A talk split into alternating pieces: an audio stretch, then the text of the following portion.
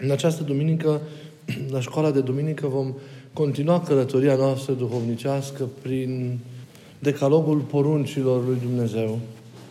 Și suntem, dacă ne amintim bine, la, ajunși la porunca a opta. Să nu furi. Eu m-am străduit să închei, am, am, mi-am dorit să închei decalogul cumva să-ți gândim că pot să contrag poruncile acestea, dar când am văzut ce vast este cuprinsul lor, m-am gândit că nu vă supărați dacă pe celelalte, tocmai pentru a le aborda în tihnă și pe aceasta, pentru a continua și la întâlnirea următoare, îngăduiți ca să revenim asupra lor după înviere, pentru că e important. Vă imaginați că a nu fura ne privește mult, din toate punctele de vedere, într-un mod inimaginabil de divers și de complet, de complex. Și n-am putut să contrag, să, să constrâng această poruncă și să o reduc, după cum nici pe cea următoare, care, iarăși, nu este departe de noi a nu minți, să nu minți. Iar multe se pot spune și avem și o temă predilectă pe care vrem să o dezvoltăm, tema trădării, a înșelării, încrederii. Sunt multe despre care vreau să vorbim și apoi să nu râvnești proprietatea sau nimic din ceea ce are aproapele tău, iarăși e, e, e foarte important. Astfel am zis că, având acordul, acordul vostru, să putem să continuăm și după înviere, pentru că duminica viitoare vom vorbi despre periplul acestor zile sfinte care vor, care vor urma zilele Sfintelor Patim, dar să îngăduiți ca după înviere să revenim asupra, asupra poruncilor și să ne apropiem de finalul abordării, abordării lor și apoi, în timpul care, ne, care va urma până la înviere, vreau să reluăm, să, să reluăm rugăciunea Tatăl nostru. Așa, în, în, în foarte multe amănunte și să, să încercăm să dezbatem împreună până la înălțare rugăciunea, rugăciunea Tatăl nostru sau până la Rusalii. Din nefericire, revenind acum la porunca despre care uh, vom vorbi astăzi, cea legată de porunca să nu furi, realitatea care e condamnată de porunca de azi, furtul, este atât de prezentă în societatea de azi, în lumea în care, în care trăim. Din păcate, această realitate s-a manifestat în felul ei de a fi nefast în mai toate timpurile. S-a manifestat în chip și se manifestă în chip extraordinar de divers. De la o scară mai mică la o scară, o scară mai mare. Dincolo de formele clasice de furt și de, și de hoție, în orice, la urmă urmei, societate, dimensiunea aceasta a înșelătoriei și, și dimensiunea aceasta a necinstei este, este incredibilă. Sunt convins că și voi, în, în exercițiul vieții cotidiane, vă, cotidiane, vă confruntați cu atâtea situații în care se pune problema furtului. Vedeți, la scară mai mică, la scară mai mare, neirită, ori de câte ori observăm aceste lucruri, de multe ori, poate noi înșine am fost puși în tot felul de situații care sunt condamnabile de sensurile care se dau de către, de către tradiție acestei, acestei, acestei porunci. Furtul nu are în vedere, vă dați seama, doar banii, doar bunurile, bunurile materiale. Toate sunt vizate, multe alte aspecte sunt, uh, sunt vizate de către, de către această, această poruncă. Vreau să vă citesc două fraze dintr-un, dintr-un autor contemporan creștin. Furtul, zicea așa, furtul nu are în, în vedere numai banii sau bunurile materiale. Se pare că, într-adevăr, banii mereu sunt țintiți ca sursă, ca sursă de putere, ceea ce explică de ce adesea clasa politică din majoritatea țărilor se dovedește a fi mai rea decât elita economică magnatul finanțelor sau conducătorul politic riscă întotdeauna să fie contestat, întrucât se străduiește să câștige mai mulți bani și mai multă putere, adesea pe socoteala altcuiva și în special pe socoteala, cum se întâmplă, acelor sărmani. Dacă ne gândim la diferențele dintre salariile patronilor și ale umilor salariați, avem de ce să cădem pe gânduri. Și ce să spunem de impostorii care acupă în mod fraudulos posturile de responsabilitate prin favoritism, prin nepotism și lucrurile astea ne sunt foarte cunoscute și nouă. Contemplând spectacolul pe care ne dă lumea contemporană, numeroasele metode prin care hoții, furiși și uneori oamenii cinstiți le aplică pentru a-și însuși bunul celuilalt, vedem felul în care acestea s-au perfecționat, putând inspira publicarea mai multor enciclopedii ale furtului. Nu ar trebui decât să căutăm în analele judiciare ale secolului nostru, că hoții au procedat ca generali instalându-se, instalându-se mai degrabă în sediile de putere decât în cazărmi. Au încetat așadar să forțeze seifurile. Îi regăsim în bănci, în primării, în guverne, în consilii, în posturi de comandă, unde pot, fără a fi controlați, să jefuiască seifurile. Uimitoare este ușurința cu care, în general, într-o situație mai mică sau mai mare, își exercită nelegiuirile sau mai uimitoare este pasivitatea, zice autorul, cu care lumea, cu care lumea acceptă toate aceste lucruri care sunt anormale din punctul legii lui Dumnezeu. În sfârșit, porunca în mod concret oprește lucrarea sau însușirea pe nedrept a bunurilor cuiva. Nimic din ceea ce are celălalt nu-ți aparține ție. Împotriva acestei porunci se păcătuiește, vedeți, în multiple feluri. Dar poate că felurile mai des întâlnite la scară mică, de multe ori în care, în care noi trăim, dar radicându-ne în scară mai mică, încetul cu încetul putem să influențăm și scara mai mare, deși nu e ușor, uh, pot fi câteva dintre acestea. Se păcătuiește astfel împotriva acestei porunci prin luarea lucrurilor altuia pe ascuns, care este furtul, sau cu forța, care în realitate se numește tâlhărie, sau prin mijloace viclene, gen falsificare de acte, vânzarea cu măsuri mincinoase, care e înșelăciune, vânzarea cu adaus mare, care este specula, sau oprirea plății, plății lucrătorilor, luarea de mită, traficul de influență, orice formă de fraudă, plagiatul, neîntoarcerea lucrurilor luat cu împrumut. Și exemplele pe, pe linia aceasta ar putea, ar putea continua și sunt convins că, că voi veți putea adăuga multe, multe astfel de realități similare la această listă pe care am început-o. În cazul și a celor mai mici, a celor mai tineri, copiatul la școală, pentru a obține un, un, un, un calificativ nemeritat, sau un loc nemeritat într-un liceu, într-o facultate, care se obține printr-o influență și nu pe merit, ci zi, este tot considerat de către legea lui Dumnezeu un furt și și pe linia aceasta a celor mai mici furturi, exemplele ar putea, ar putea continua.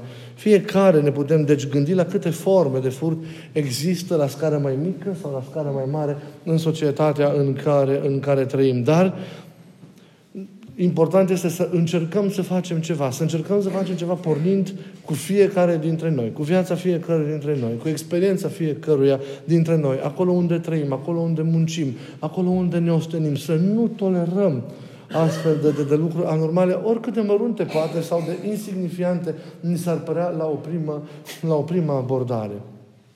Păcatul nu este mic sau mare, păcatul este păcat. Furtul nu este un furt mic și mare. Este păcat. E păcat să furi pixul unui coleg, după cum este păcat să furi sume imense, nu știu ce proceduri la nivel mai înalt de conducere a unei zone, a unei țări. E păcat să minți cu o minciună, noi numim mică. E minciună, nu e minciună mică. Păcatul e tot păcat. Nu Dumnezeu inspiră. Minciuna mică, mare. Ea are un alt autor, care este mincinosul, cel, cel care este... Nu? Cine fură? Hoțul. Cine e hoțul? Prin excelentă. Cine caută discreditarea lui Dumnezeu? Cine caută să promită oamenilor o, o, o slavă mincinoasă, o altă autoritate? Nu, este diavolul. El este în spatele a tot ceea ce înseamnă, în tot ceea ce înseamnă, înseamnă, înseamnă rău. Furtul este, deci, un păcat pentru că lovește în datoria de a fi drepți și în același timp lovește în datoria de a respecta profund ceea ce este aproapele nostru, ceea ce înseamnă viața aproapelui, aproapelui nostru. Și să fiți, să condamnați și să nu îngăduiți ca în jurul vostru să existe astfel de, astfel de experiențe. Dar aș vrea, pentru că sunt convins că le recunoaște și suntem, sunt convins că vă iritați oricum la orice formă de, de, de prezență a, a unui furt care există în viața voastră. Vreau să vă atrag atenția însă a unui lucru mai delicat uh, în, în clipele care, care urmează. Un aspect care este legat și el de această poruncă, care este implicit și pe care eu îl socotesc foarte important. Și care îi privește pe toți, și pe cei care fură sau au furat și acum au, dar și pe cei care n-au și fură ceea ce avem toți și fiecare în parte este al tuturor. Acesta este punctul de vedere al credinței. E punctul de vedere al lui Dumnezeu. Este al tuturor, pentru că Dumnezeu ne-a dat acest tot în administrare. Dar tot ceea ce e, tot ceea ce există în cele din urmă, e al lui Dumnezeu. În cartea de Autonomului se spune, pământul este al meu, nu e al tău. Iar tu îl primești ca să-l rânduiești cum știi mai bine, în funcție de legile corecte pe care trebuie să le ai spre binele oamenilor tăi.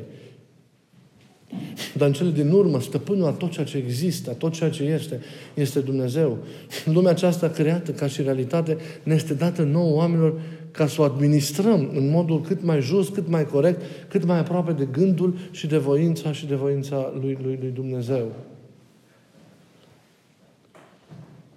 Deci, pornind de la acest fapt, ceea ce avem, inclusiv fiecare în parte, este al tuturor. Învățătoarea de credință ne arată că în folosirea bunurilor, omul nu trebuie niciodată să considere lucrurile exterioare pe care le posedă în mod legitim ca fiind doar ale lui, ci ca fiind și comune, în sensul că trebuie să-i fie de folos tot ceea ce are nu numai lui, ci și altora. Acesta este modul în care, în mod normal, ar trebui să vedem lucrurile. Noi să ne stăpânim pe, pe tot ceea ce avem într-o formă atât de egoistă, încât ceea ce avem, rare ori, este pus la dispoziția celui care, care nu are. De prea puține ori, cel de lângă tine simte că într-o formă sau alta, ceea ce tu ai îi aparține, doar că este administrarea ta. Ceea ce ai tu îl privește și pe el. Ceea ce ai tu îi se potrivește și lui. De prea puține ori, vedeți, ne gândim mereu la ale noastre care, ca fiind stritamente ale noastre. Nu ne gândim ca ceea ce noi avem, bunurile noastre, chiar dacă sunt în administrația noastră, pentru că noi le-am câștigat, noi le-am făcut, ne gândim prea puțin că ele aparțin și celorlalți. Adică trebuie îndreptate și celorlalți, puse și la dispoziția în măsura în care acest lucru se poate și a celorlalți. Proprietatea asupra unui bun, arată învățătoarea de credință, face din deținătorul lui un administrator al providenței. Face un, face un, din el un administrator care lucrează, în, se asociază cu Dumnezeu în purtarea de grijă. Participă împreună cu Dumnezeu la, la lucrarea de, de, de, de providență, de îngrijire a lumii și a oamenilor. Nimeni nu este un stăpân absolut al lucrurilor pe care, pe care le are. Și e important ca să înțelegem că noi trebuie să avem o, trebuie să avem o existență pentru acest, această existență pentru celălalt, pentru deschiderea care ne caracterizează ca și persoane, presupune și împărtășirea cu celălalt a ceea ce noi avem. Chiar dacă noi administrăm ceea ce noi avem și sunt în mod cumva prim ale noastre. Dar tot ceea ce ne avem trebuie mereu pus la dispoziția noastră.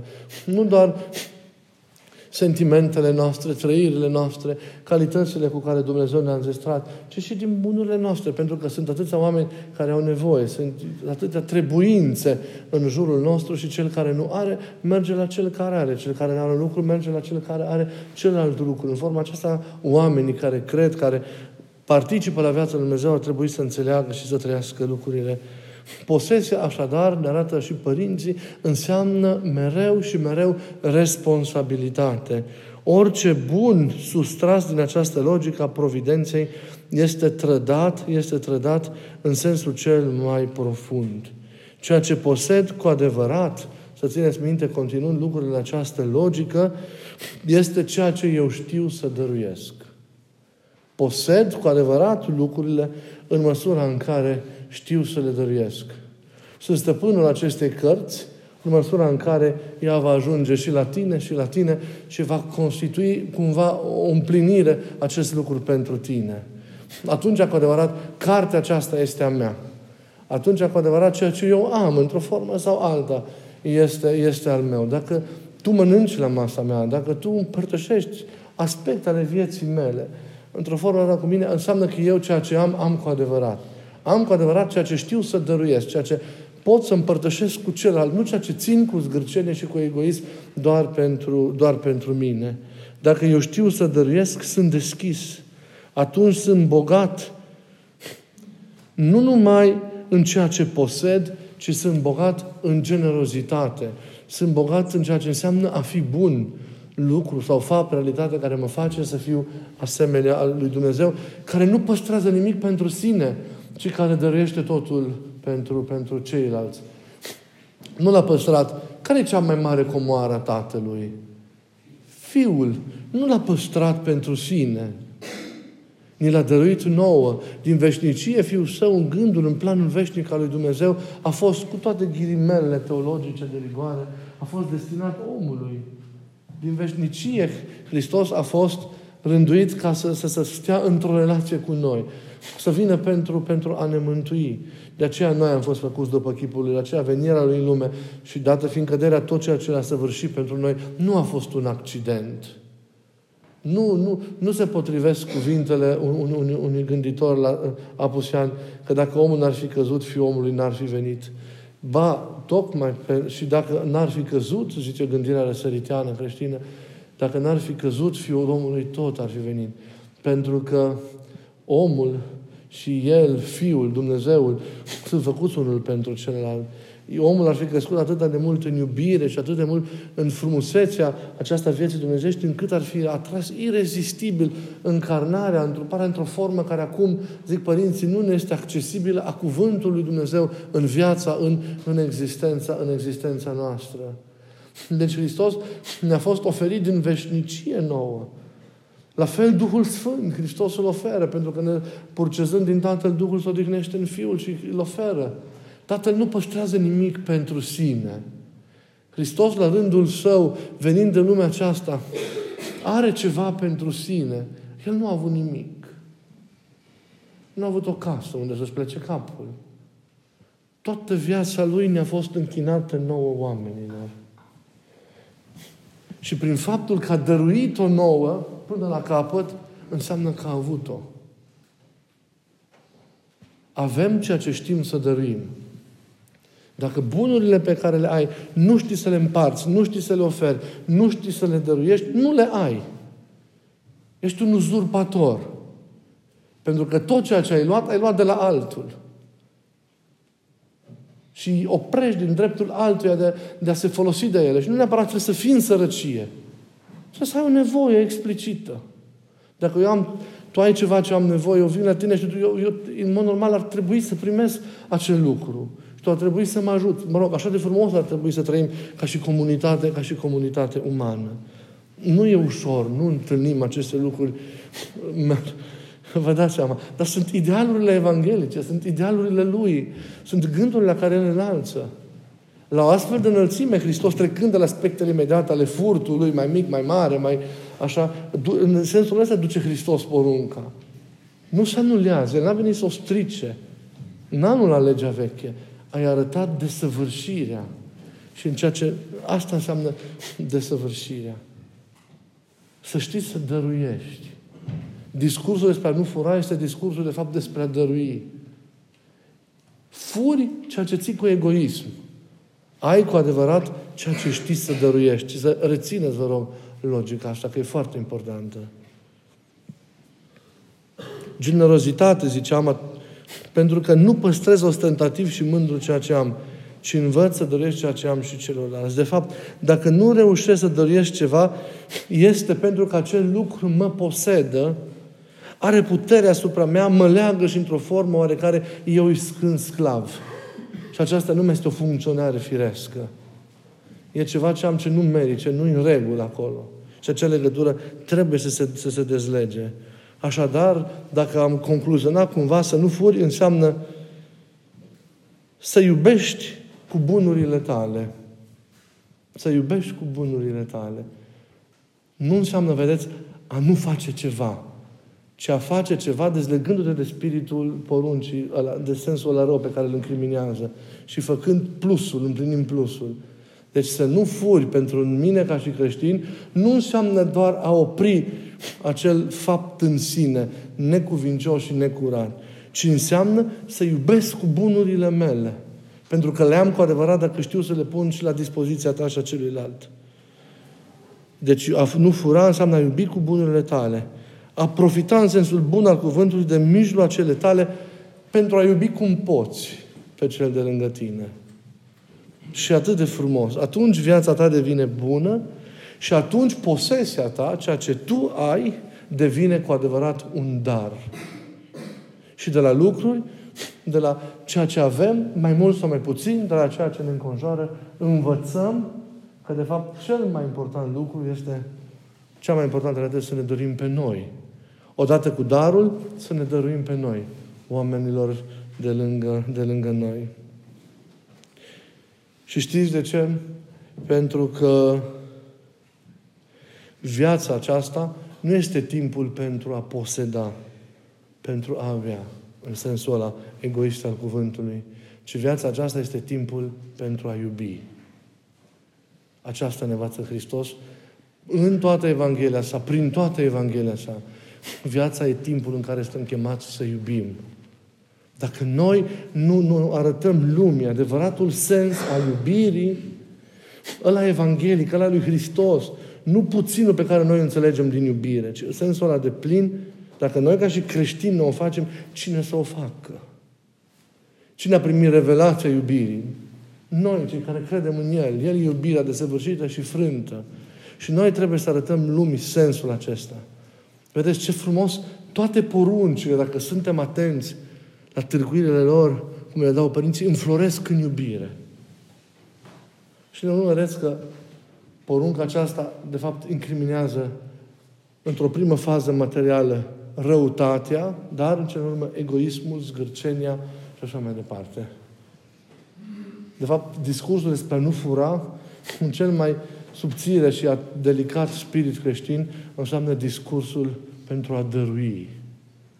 Pentru că am cu adevărat ceea ce dăruiesc. Ceea ce nu dăruiesc nu e a meu. E furat.